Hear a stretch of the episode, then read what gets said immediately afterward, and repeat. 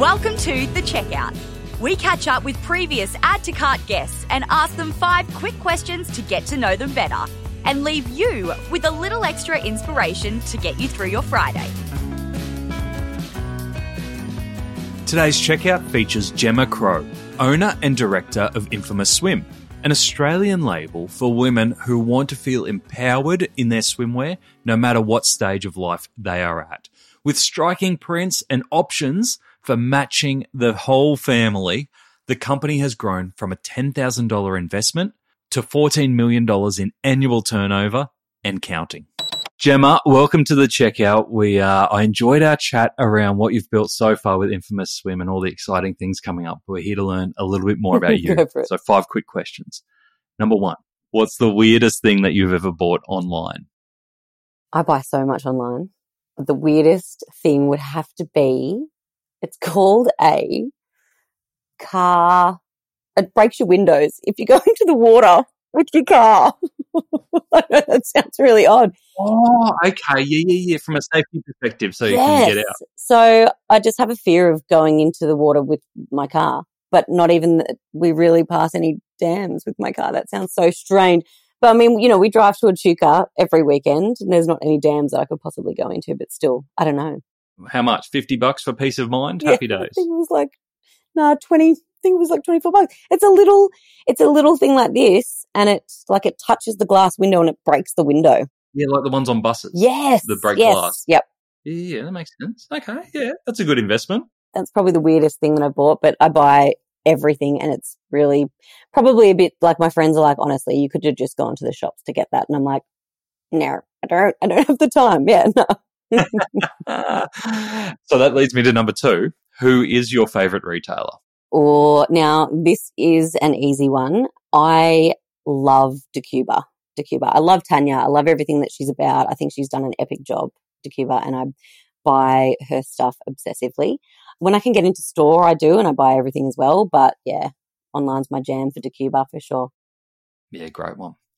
Number three, which e-commerce practice do you wish was history? Slow shipping in Australia.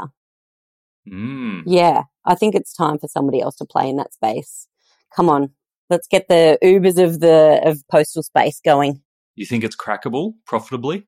I think it could be. I mean, it's not something that you know I know a lot about, but I've heard of a few people trying something new. So just watch this space. I think. Yeah, it is an interesting space. There's a lot of people trying, very, you know, slightly varied approaches on how to crack it. So someone's bound to do it. Yes.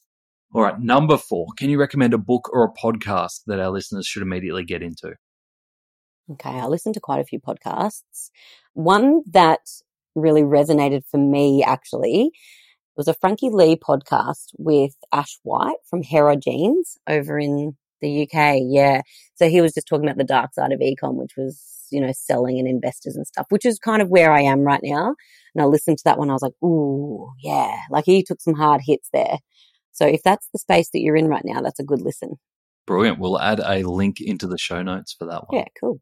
Last one I have for you. Finish this sentence. The future of retail is. Faster shipping. I think, look, there's a lot of people saying that AI is coming. Like I even was at the Smart 50, like award company awards late last year. And I got speaking to a few people and their AI seems to be something really big that's going on at the moment. So I'm interested to see how it can play in different spaces. That's right. Yeah, it's obviously got huge potential. So did blockchain 12 months ago. Um, so it'll be interesting to see if it's one that sticks around actually gets implemented on the day to day. Yep, for sure. Gemma, thank you so much for joining us on the checkout. Thanks so much. Cheers, Nate. To hear more from Gemma, jump back into episode 284, where Gemma shares the reason that she wanted to make swimwear for all bodies. It's a really compelling personal story that really sums up why she started Infamous Swim. She also shares the disasters her business has come through over the years, really honestly, and how relationships will always be the most important thing for her when making big business decisions. Thanks for listening, and until next time, keep adding to cart.